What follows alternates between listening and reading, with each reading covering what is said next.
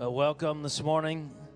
In the pre service prayer, I was sharing how the chief commodity that God is bringing into the church is love from a pure heart.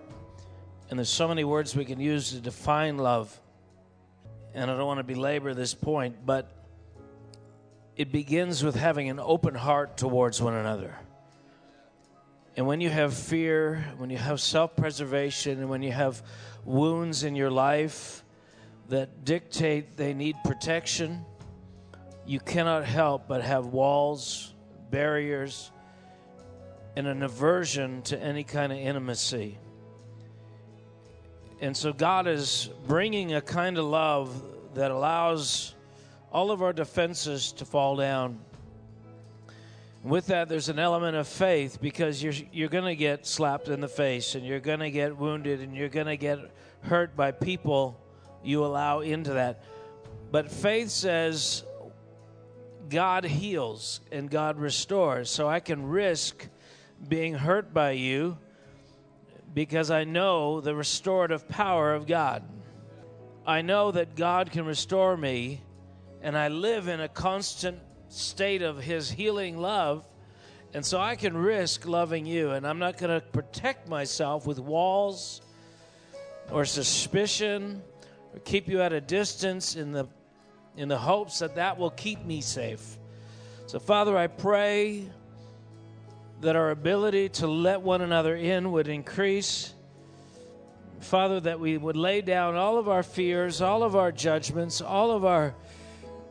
God, we want to draw near to you, but you said the evidence that we love you is that we love one another. So, Lord, we want to love you.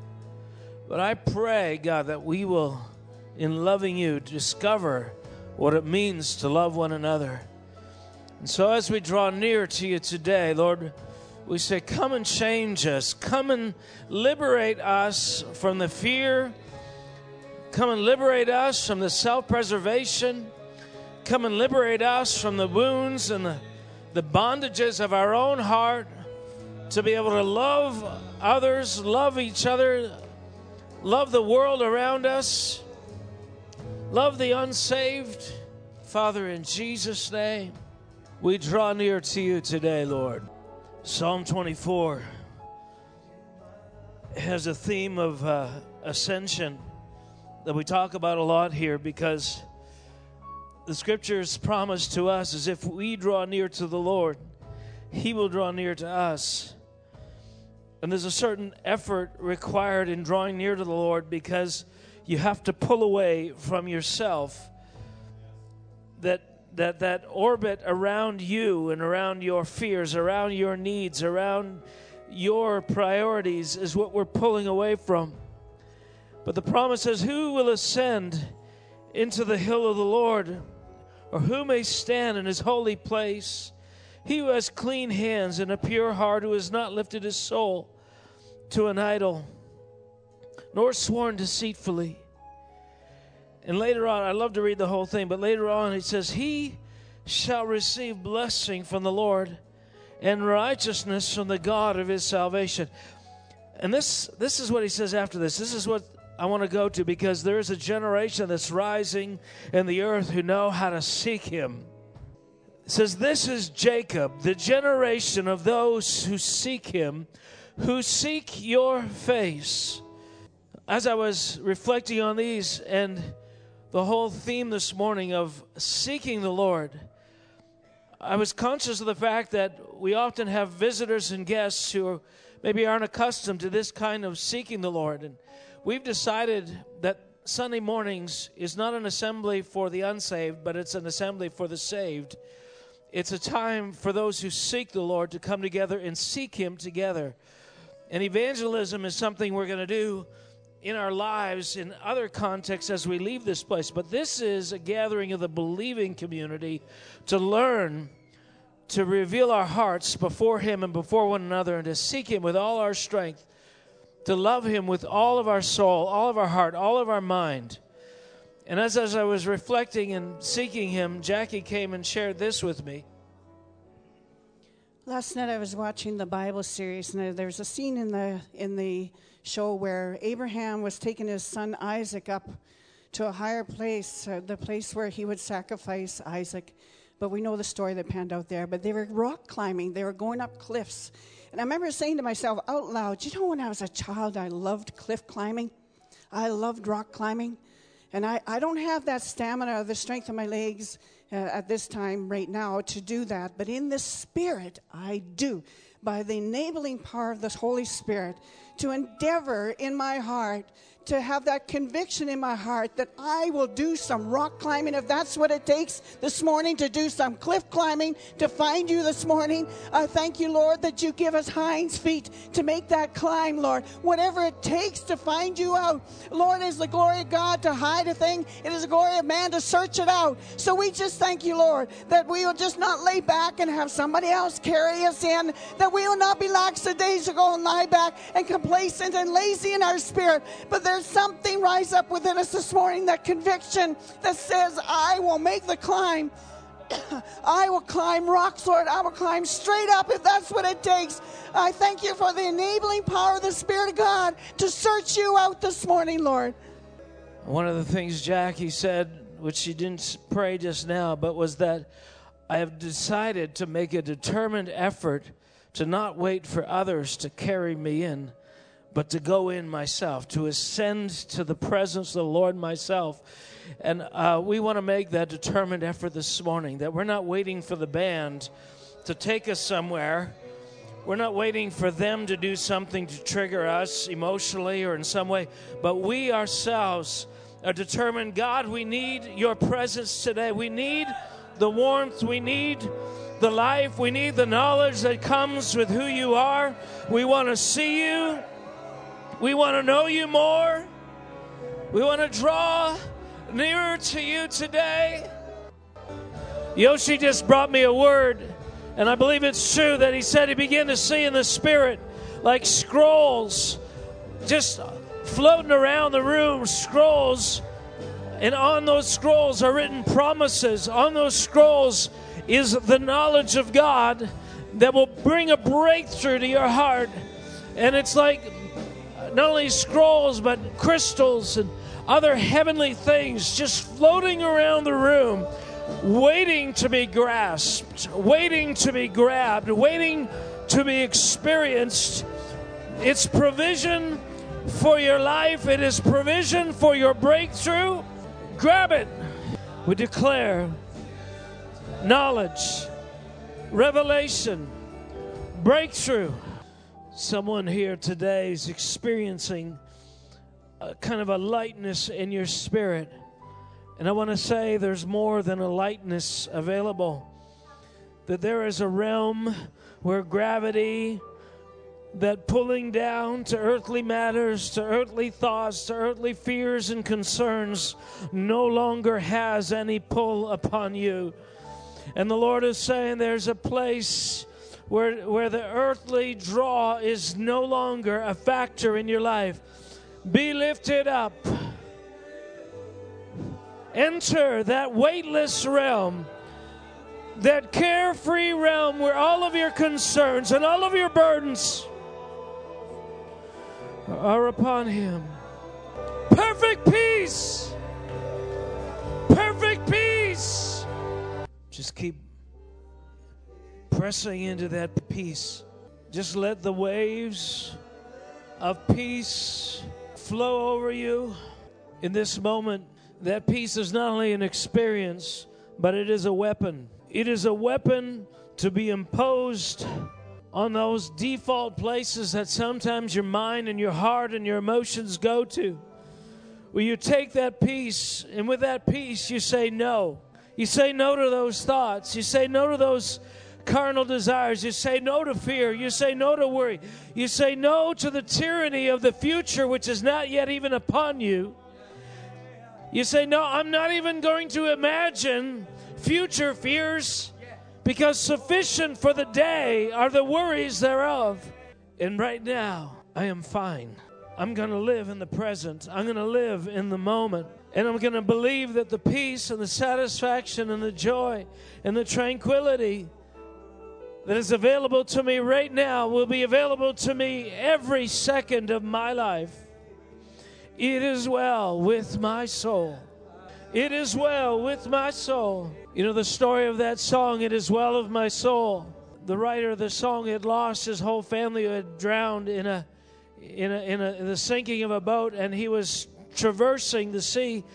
And at the very point where it apparently had happened, he began to sing, or those words flooded his being It is well with my soul. And the point is this is that no matter what may be transpiring in your life, there is an ability in God to grab a peace that passes understanding.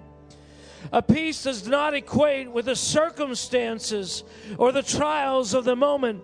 And it is in effect what faith does. It reaches into heaven and brings into the pres- to present the peace of eternity.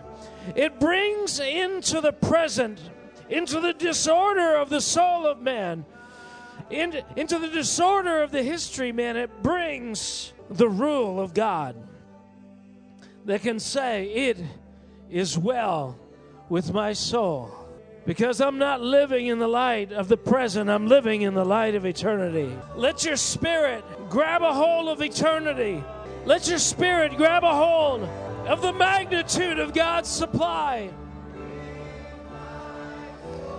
There's a many sided dynamic to what God is trying to bring us in. And yes, it is for our personal edification. But beyond that, when God has you experience the peace of God, His intention is to make you one who can draw that peace into the moment in which you live. Kingdom people are people who have experienced aspects of the knowledge of God, of parts of who God is, and just they just don't know that that exists, and that one day they're going to be in front of that in full in full view. But they have an ability to draw upon that reality and to bring it into their their daily life.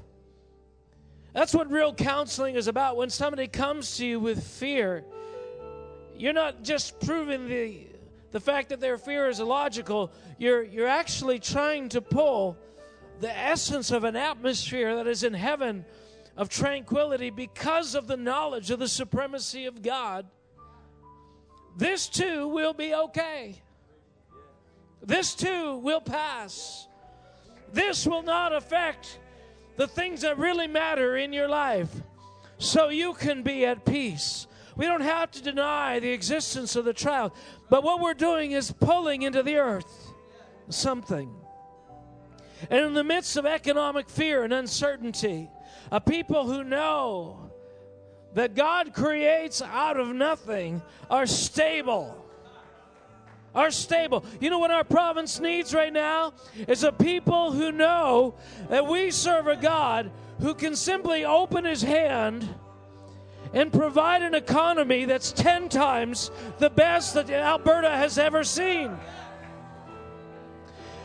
And there's a tranquility that we just know that the creative solutions in the mind of God can fix whatever challenges are right there. It doesn't mean we have to go on as usual, but it means we don't go to that place of fear. It means we just simply turn our hearts and say, okay, God, what is the strategy to bring us to that next mountaintop. And we don't have to worry about this little valley in between because you are taking us from glory to glory. And we are a people who don't deny the present, but know the future in God. That the future is bright. That God is going to use this circumstance, but through the faith of those who know. Come on. Father, right now, in the name of Jesus, we pray that the people of God in the province of Alberta will begin to release an atmosphere of peace, of optimism, of faith, not of ignorance and denial, but one that says, Lord, in Jesus' name, unveil the solutions on the other side of trial. Cause us to see that weeping endures for a night, but joy comes in the morning. Breathe upon this land with hope. Breathe upon this land with hope. Let the winds of hope. This is part of why the church needs to be a house of prayer because the house of prayer is the gateway to heaven. It is it is the gate of heaven. That's why when Jacob saw angels and ascending and descending, he said, This is none other than the house of God. This is the gate, this is the door. And this is where all things that are in heaven can come through. If any, this gate comes through, the church, the house of God, is the supply depot for hope, for love, for faith, for strength, for resiliency, for creativity. Yesterday, I was at somebody's house and I could feel the atmosphere of hopelessness in the house. And it's not somebody from the church, so you don't have to think about who that might be. It just happens through circumstances I was there. And, and, the, and the husband and the wife had both lost their jobs in the last month. And uh, they're not Christian, and I wasn't there as a pastor in, in any capacity, and I didn't have a word for them per se, but I, but I got a glimpse into what people without God are facing right now, the hopelessness of it. And I'm telling you, we need to be a voice of hope. We need to carry an atmosphere of life that, uh, that can provide strength to the ones that are discouraged. And you can't have that unless you live there, unless you know how to go there. You know, the people with groceries, you know, presume, presuming that there are houses or that there are stores with groceries, the people with groceries are the ones who can go get it.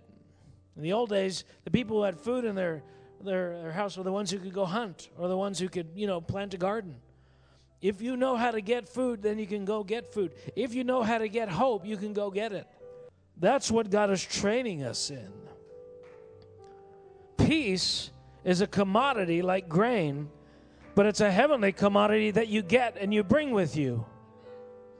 And you pour out in supply through your words, your attitudes, your thoughts. That's what it means to be kingdom in the midst of the world.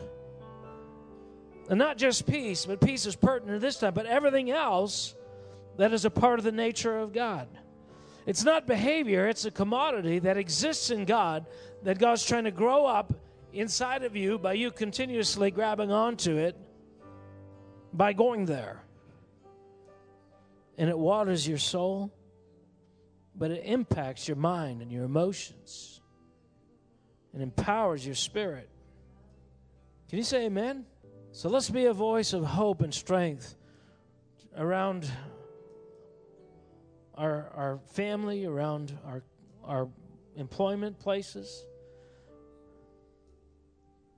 But more than that, let's learn how to go there so that we can be a pocket of life wherever we are. Then suddenly people start thinking that that Christian, you know, I used to thought they were kind of nerdy, but they're kind of a breath of fresh air.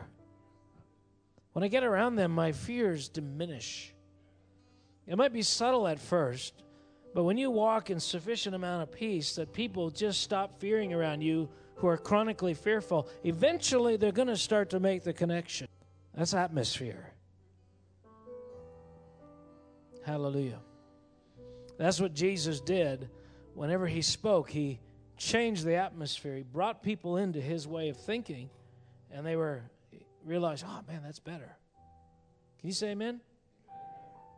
So, Father, thank you that you've given us access to heavenly things. And we, we want to pray.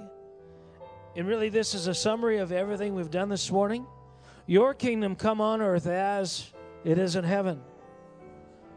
May our individual lives be the portals, the conduits through which the atmosphere of heaven comes to our world. Your kingdom come on earth as it is in heaven. We contend, we contend Lord, would you open up these realms to us?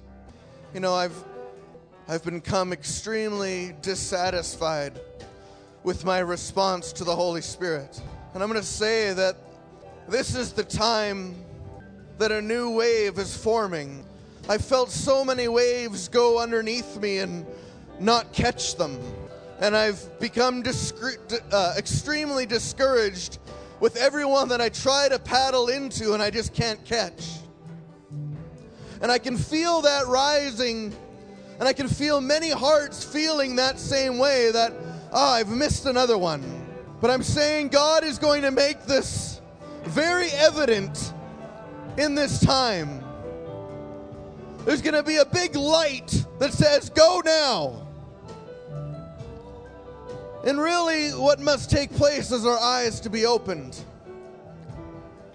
And so I'm going to ask right now that the Holy Spirit would open our eyes in a way that they've not been opened before. And if you would like your eyes opened, I want you to join with me as we pray. Holy Spirit, we desire to see where you're leading us. We desire to get on the wave with you. We desire to hear and see the sign. Now I speak over my own life and my own heart. And I say, Open my eyes that I might see. Open our eyes that we may see. Open our hearts that we may receive. We are not satisfied with letting these pass by any longer. We desire to see your kingdom come on the earth. What if there was a chance this could happen today? What if there was a chance that this could be something that we would actually catch? What if we could actually take authority in the earth? What if today would be the change? And the question I ask myself is what would it take? What would it taken me to let go of? What would it taken me to release so that I could pick up something new. God, we, I don't want to miss this. And I'm telling you, what's coming to the earth, what's going to be released on the earth, is going to be a result of a body that is unified. It's going to be the result of a people that come together and, and can fight from this place of peace.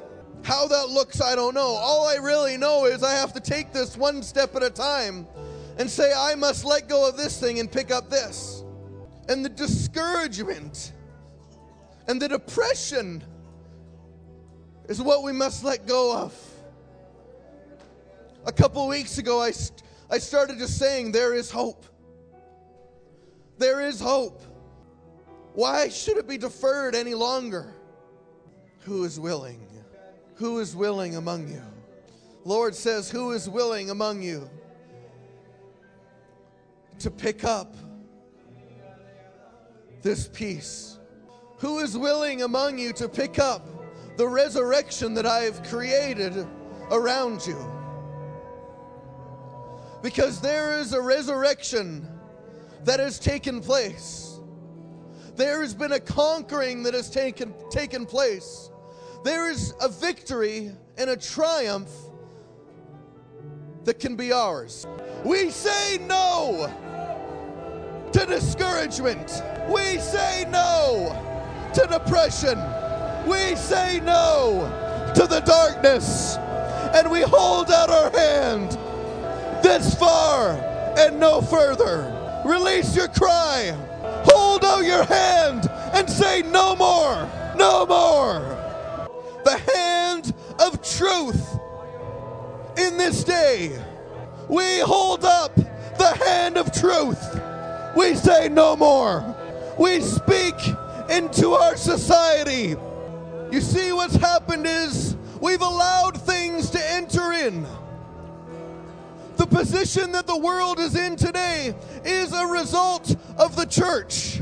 Because you say, well, it's just because we haven't done things. No, it's because we've allowed things in. Today is the day that we say no more. God. Let the peace that passes all understanding reside in our hearts. Let your truth define, let it define the body of Christ. There shall be a definite definition of what the body of Christ is. There shall not be gray and blurred lines any longer. The absolute truth is coming. God release. You know, the Holy Spirit is preparing us to be a part of a tremendous harvest. But we underestimated uh, the preparation time. And so there's this deep calls to deep happening where God is aligning our hearts, not just showing us that all this stuff in the world is bad, but showing us that actually that exists in the world because it exists in the church. The church is the light. The world is already dark. All that exists in the world is darkness.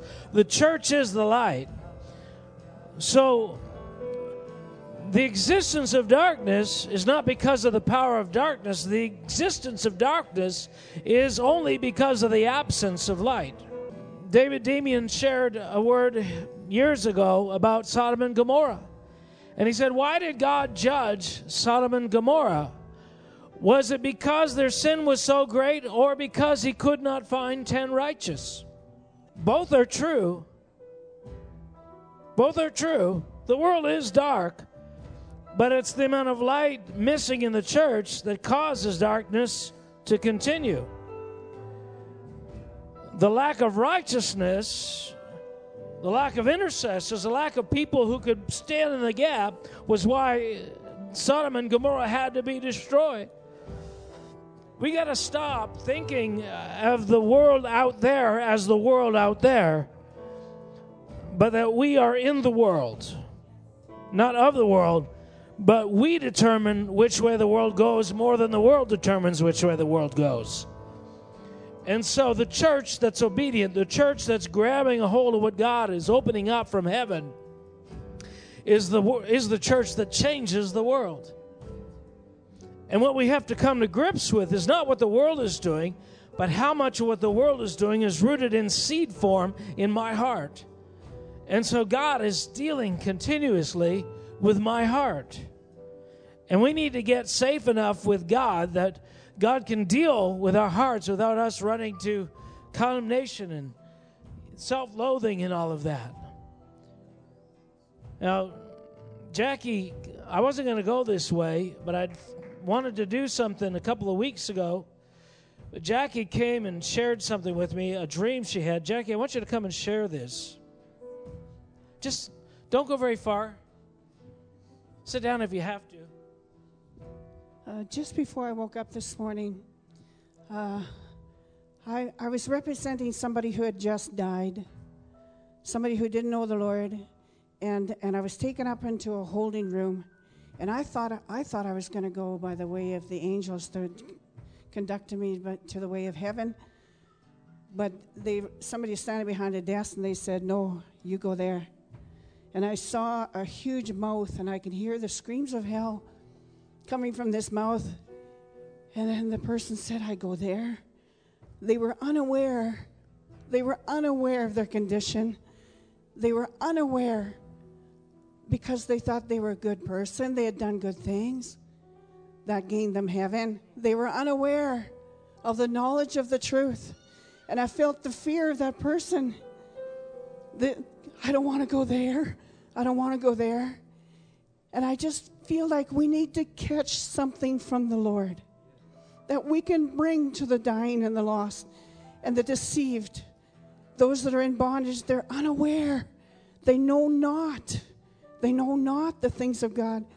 Who is going to bring it to them? We carry the words of truth. We carry these words. We carry the cause of Christ. For the cause of Christ we come. We need to catch these things from the Lord so that we can bring them to a dying world. It's not to gather up for ourselves, but for the release of His kingdom, for, for the deliverance, for the deliverance of people that are in bondage.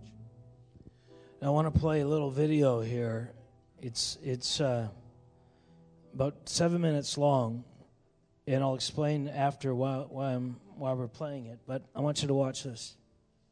This is a comedian, a Las Vegas comedian. You may know the the, gr- the group. It's a pair, Penn and Teller. How many of you heard of them? They're well known. Isn't that amazing? But I want to. The idea is this: how much and this is what struck me. How much do you have to hate somebody to know or to believe that eternal life is available and not tell them? I, it struck me as really serious because I thought, here, here's, the, here's the thing either we don't care or we don't believe people are going to hell. So when Jackie had that dream, I've been waiting for a couple of weeks to to say something about this and to show this because I think we are coming to a time of, of rabid evangelism and effective evangelism. And it may happen in the context of hardships in people's life. That's usually when non believers are more vulnerable, is when their pocketbook has been hit, when they're, you know, they're, they're no different than us in that respect. But it struck me that there is a missing component in our compassion. Um, and when Jackie shared the dream, I thought, I thought maybe we couldn't imagine the potential disappointment of being in a room thinking we're going to heaven and suddenly realize we are going to hell.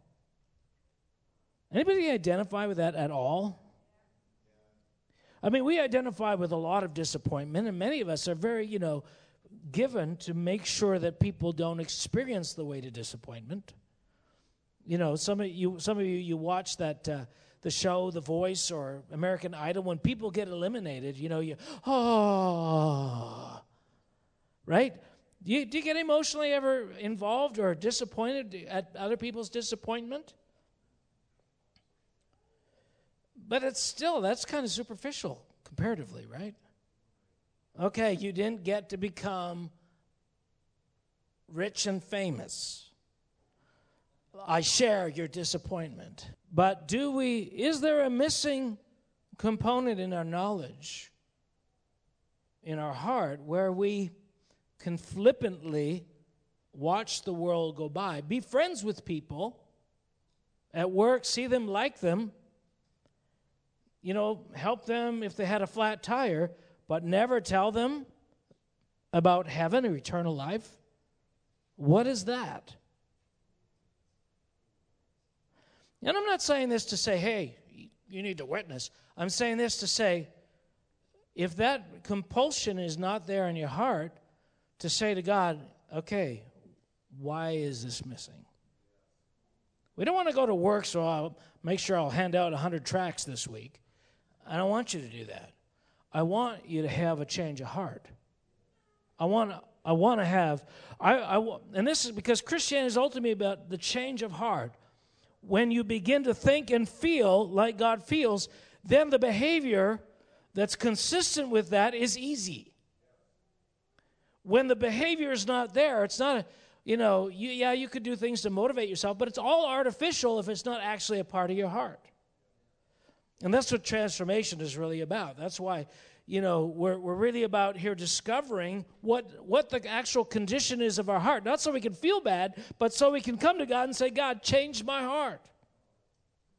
That's why we sang that song years ago. Change my heart, oh God, make it ever new. Change my heart, oh God, may I be like you. Change my heart, oh God. And so I think most of us could I could feel that. I know for me, and Wendy jokes about this, but you know, I often will be in a plane, and I've talked to some people, but I regularly don't start to evangelize the person next to me. And largely, I, I, I keep thinking, man, it's such a big job to get you ready for heaven. So when I'm thinking, I'm not thinking getting you saved. I'm thinking getting you getting you ready for heaven, mature and everything. It's like, I don't got time for that. I'm only on a flight with you. Evidently, the urgency is not there, nor the faith to know that evangelism and the workmanship, the work of God, the Holy Spirit in a person's life is, is part of a continuum that a hundred or a thousand people feed into, not just one singular momentary act. Well, I want to be the guy that leads them to the Lord. Well, there's a there's a label for that. But you know, even this guy, I started praying for for him. So I thought, I thought, here's a here's a kingdom impact. This guy came to him and obviously made an impression. You know, looked him in the eye. That meant, you know, he was he was he was not afraid. He was not intimidated. He actually genuinely cared. Uh, and that spoke to him enough that he made this YouTube video. So, how much impact could you have on people? Again, it starts with do you actually care? And again, don't be afraid of that question. In fact, ask yourself that question. We need to ask ourselves that question. Do we care? You know, one of the reasons why often people get mad at me is they think I don't care. But actually, most of what I do is because I do care. If you read the article I just posted on the, the misunderstood Elijah, you know, a lot of people thought Elijah didn't care about people. No, he cared about people. The manifestation of it wasn't, you know, the typical caring. It was he, he lived in such a way that he believed that proximity to God was the best thing for your life. So, what he did was an example of living in proximity to God so that people could see that they had an opportunity to live closer to God. He wasn't oriented around all the, you know, the little typical day-to-day needs of the average person, but he knew in his heart God focus is what you need. And so he exemplified that for his life. So you know, I, I, I'm often willing to tell people the hard things because I see others don't. Now, sometimes, you know, people don't want to hear something, and I tell them, and I probably shouldn't because, you know, don't cast your pearl before swine. But, you know, it's like I was with somebody the other day and I was watching something they were doing, and I thought, man, if they just did this one thing, if they just shifted this one thing, it would cause this such a better increase. Why would they not, you know, uh, why would they not want to hear that? But people don't. It's true. When I go golfing with Murray, he's, uh, he's always telling me how to golf. And I don't feel that's a condemnation. I don't feel that's a criticism of my golf game. I already know my golf game needs help.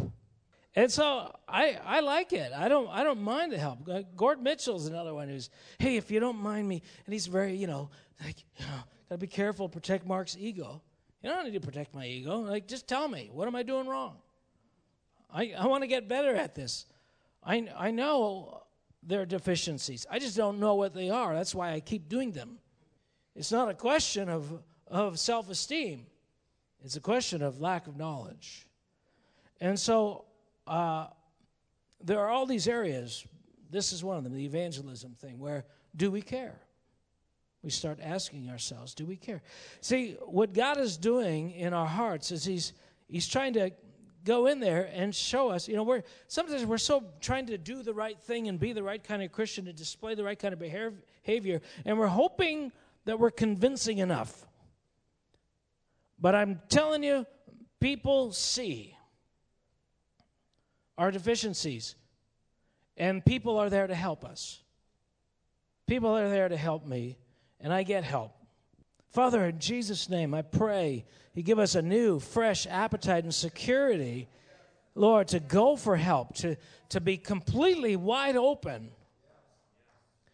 I was with, uh, actually, it was during the uh, Munich gathering. I was with one of the, one of the key Chinese leaders. He's a very influential guy in China. And I was with him, and uh, I just felt, you know, I'm gonna I'm gonna share some things uh, uh, what I see in him because I saw something he was doing that I used to do all the time. And, uh, and so I shared it with him, and he was like, you know, really kind of shocked. And, and he says, and it was funny because his reaction was, I, I have to go do things, but I kind of don't want to leave you. Is there, because he felt the love in it. But he said, he said, how did you see that? I said, well, it's, it's, it's obvious. And then, you know, so we, he just stood there hugging each other. And after a little while, he turns to me. He says, You know, I guess we're really bad actors, all of us. I don't want to star in a B movie. I want to be authentic and genuine. And so I want that truth to penetrate my being. So yesterday, I was driving, and as I was driving, I uh, suddenly the Lord spoke to me a scripture. This is a scripture you all know. It's Mark chapter 12. If you have a Bible and want to look at it, and you know, anybody like to read the Bible and stuff? It's good to read because it's everything that Jesus thought and did is there. So, you know, before you start saying Jesus is like this, you might want to see what he said. I know I, I say that, but it's, it's a problem. We, we have a very illiterate, biblically illiterate generation coming up. And, um, you know, disciplines are not, are not easy, they're hard. And sometimes getting into the scripture is just discipline. Anyway, Mark 12, it's a very well known passage, the widow's mite. Anybody ever heard of it? Okay, verse 41. Now, Jesus sat opposite the treasury and saw how the people put money into the treasury, and many who were rich put in much. Then one poor widow came and threw in two mites, which makes a quadrans. Now, that means nothing to me. Suffice to say, it was not very much, hardly at all. One sixty fourth of a day's wage. I, I, it was back there. I knew it. I, the Holy Spirit just reminded me of that. Thank you, Holy Spirit. Not a lot. So he called his disciples to himself and said to them, Assuredly, I say to you that this poor widow has put in uh, more than all those who have given into the treasury. First thing I felt as soon as I, I, I mean, the whole story came back to me, and, I, and that hit me, and I thought, I thought, wow, we don't really believe that. Like the, the, the, the, depth of it, the significance, the, the level to which Jesus, you know, we, we sort of look at these stories and, yeah, that's, that's nice. Yeah, yeah. Oh, yeah, yeah. She gave out of her lack. And yeah, it was more than all. More. No, it was more than all. It was the most powerful gift of the day. The, the, this is the issue here is that is that God is trying to get us so that we intuitively respond to situations like He would intuitively respond to situations. And I know that we don't think this way because we do a lot of fanfare around bigger, ooh, $10,000. Come on. I, I love the $10,000 gifts, you know, when the Lord has, you know, brought people of, of real supply, and it's great because we need the money, right? But there's a value system in God that we give lip service to, but we don't really have. And again, what do you want? Well, what do we do about that? Just be honest. It's like the evangelism thing. Just when you start seeing that discord between your heart and his heart, what you need to do is just begin to long for his heart. That's what God wants of you right now. I'm not saying, you know, change the way you think. What's the matter with you? Why are you so stupid? It's like Len Hassman. I love that line every day. He said, You stupid kids. He said that when Matthew took a chainsaw to his foot. After he had bought him all like a thousand dollars worth of safety equipment. You stupid kids. I'm not saying that to say you stupid Christians. I'm saying that to say, look at we're looking in the mirror at, at the glory of Jesus, and what we first should see is our own image. And when you see your image and his image, the first thing you should notice is the two are not the same. And that's where conviction comes. Condemnation makes you not want to ever look in that mirror again.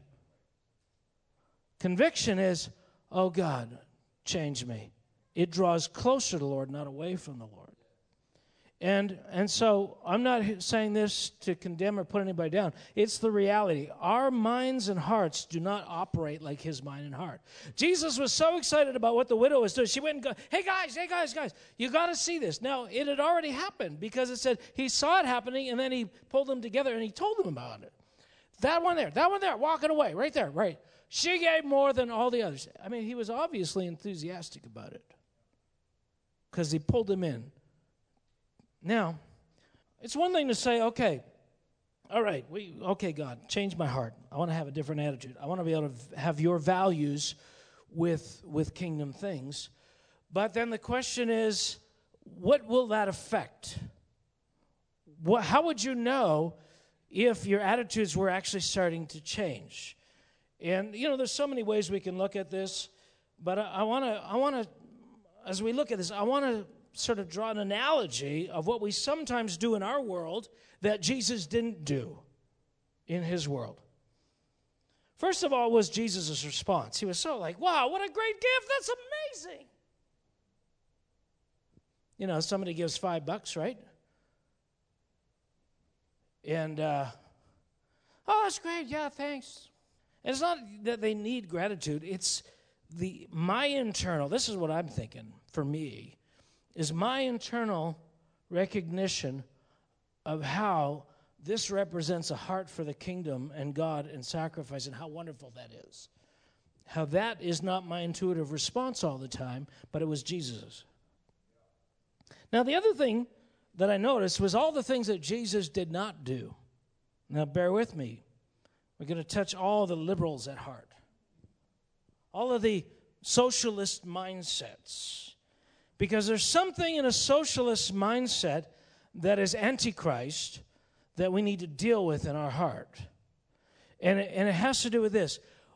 When you have this religious system that Jesus could have arguably said, said, What a waste!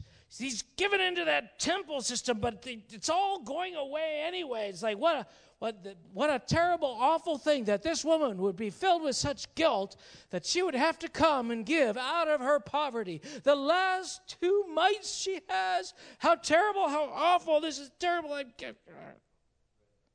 He didn't do that. A lot of us, when somebody would share, uh, no, no, no, you, you don't want to give that. It's your last bit.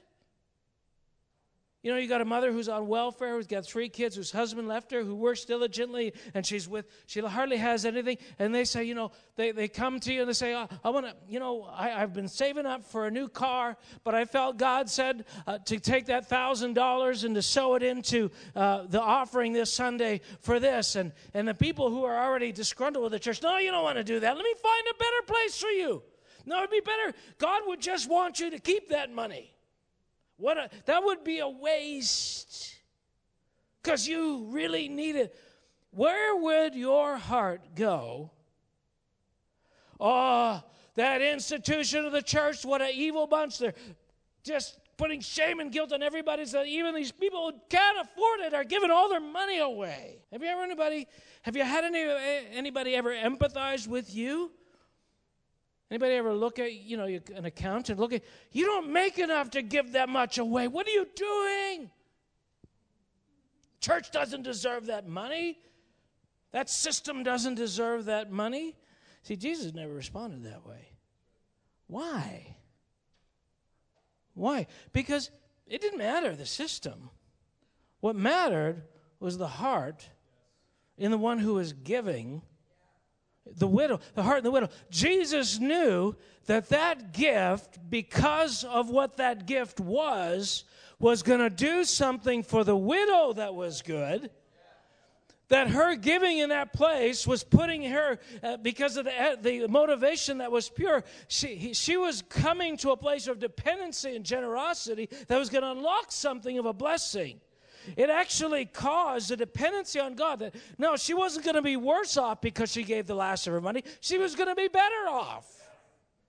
What is that socialist thing that stands between the impoverished and the system that says, I'll save you? Hello? There's a soulish, carnal thing where we want to be the savior of the world, and we do it in a way that actually causes the widow's mite to never be given, ensuring the widow never changes her position. And a lot of what we see in our social structure in Canada comes out of that. But let me go back. Here's the thing why is it out there in Canada? Because it's here in our heart. We are the light of the world. And the reason why politically people can't see the values that cause this kind of sacrifice that should be celebrated is, is because we don't really believe it. And the, we're not shining the wisdom of that out there, and so the common sense of it is not even visible anymore. Can you say, oh me, oh my? God, change our hearts. Father, change our hearts in Jesus' name. Now, I'm, I was trying to remember a scenario. I think I've seen scenarios. I just can't, I don't have a good, great mind for details. Um, but uh, have you ever been in a position where your child wanted to be more generous than you? Mm-hmm. Right? You know, you, they, they were, you're at somebody's house, they have their favorite toy. Their favorite toy. And you had planned, emotionally invested yourself in that gift to them, you know, because it's a pretty expensive gift. Last Christmas, and they were all had all that joy surrounding, you know, the joy your child felt with. Ah, that thing and now they're at somebody's house and they hear their friend is sick. And they say to their mom and dad, they say, I'm, I'm going to give them my whatever. Oh, no, yeah, he, you don't want to do that. You got a bunch of crappy toys at home you can give them. Oh, come on. What is that? That is this. And, and uh, the reality of our heart that poverty mindset, that lack mindset, that, that disconnect of, of the whole giving kingdom principle that what opens up your future is sacrifice in your present. And so when it comes to our children, we want to protect them from doing that because what? Somewhere we just don't believe it works. Or else, well, really, it's me paying that price and I'm not willing. I'll just have to buy another toy next week. Whatever it is, it's a hard issue. It's a hard issue. See, we look at these stories of Jesus. Oh, yeah, yeah. Oh, yeah, I totally identify with Jesus' sentiment. Yeah, that was a great gift. Wow. I would have, I'm on Jesus' side. I would have celebrated with him like that. Except next moment, no, don't give that away. That's too much. That's too much. You're in need. The church understands you don't need to tithe and give. You're, you're needy. You're needy. They're just selfish and unaware anyway. So, you know, really, keep that money. No, don't keep that money because if you keep that money that is in your heart to give, it's a, and we've heard this again and again. The farmer takes the seed. The seed could be eaten but he takes the seed and he puts it in the ground because when you put it in the ground, when you sow it, it brings forth a hundred times a, a harvest. So, no, eat your seed. That's, you know, there's a history about the potato famine in the Ukraine. And, and, you know, when things got really bad, what they did is they ate all of their potatoes, which was seed for the next year. And what happened next year when they were supposed to be planting to get some kind of return? They had nothing to plant. See, there's this false, false sentimentality around our protection of the poor or the weak, which really betrays an unbelief in our own heart that is keeping us and the people we mean to impact for good from actually touching the things of the kingdom. When I saw when the, I was driving and I saw that, I, I just saw all the ways that Jesus intuitively responded to that scenario and saw all the ways we would not have. And I just I just thought, God, give me a heart of faith. I, I, I don't want to keep saying I'm like Jesus or I love Jesus or Jesus' words are wonderful and not believe any of them. Jesus saw that gift, that sacrificial willingness to lay that down, not as an impediment to her future, but as a gateway to her future. But there's something that has us siding with another spirit in our hearts, with our children, with maybe our view of social services and welfare and other things. You know, oh, we need to help. And uh, there's, there's a fine line between help and enabling more poverty. We want to actually bring people into the kingdom. As Canadians, we have done a worse job of this than Americans. I mean, trying to talk about money and giving in Canada is like signing your own death warrant. Seriously. And we may be entering a time when things are tighter than they used to be. I'm telling you what the answer is right now give. Give. Give. Give. Give. And so my prayer right now, Father, give us that that heart that releases the kingdom. God, we've we've done it in sacrificial prayer and in worship. We've gone and, and pressing for it in this way and that way in, in our devotional life. But Father, I pray that our mindset around mammon and the love of money that is in the church would break such that we will rejoice when somebody gives sacrificially. We will rejoice when somebody gives out of their need. We will rejoice when somebody lays down their life financially for a kingdom good. And I know it's very easy, let me just touch on this very easy to say, well, yeah, well, so long as the need is right. You know, oh, it's orphans in Africa? Yeah, well, okay.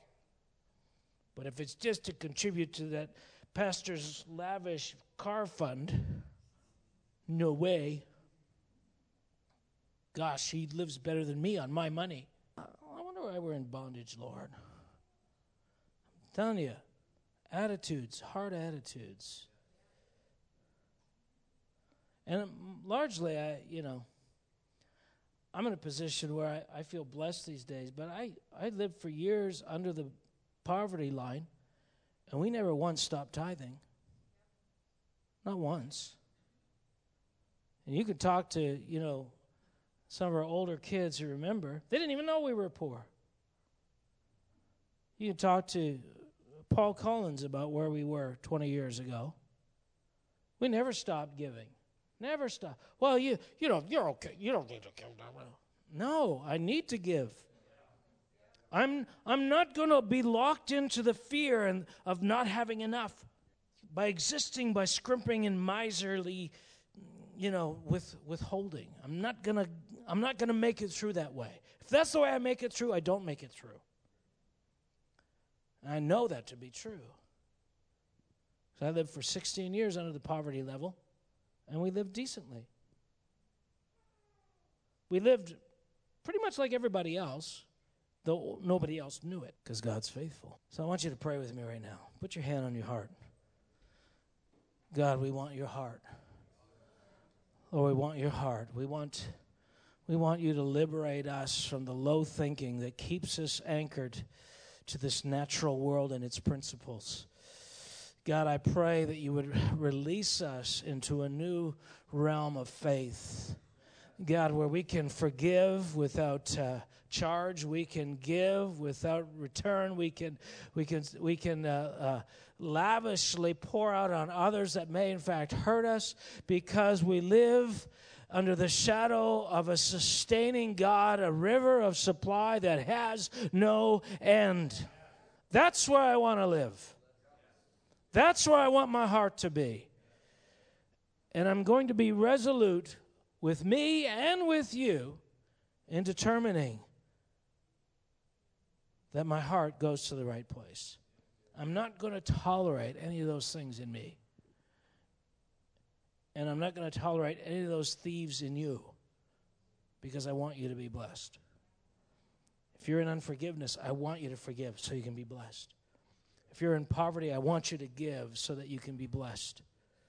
If you're insecure and fearful of relationships, I want you to be vulnerable and walk in intimacy with others so that you can be blessed.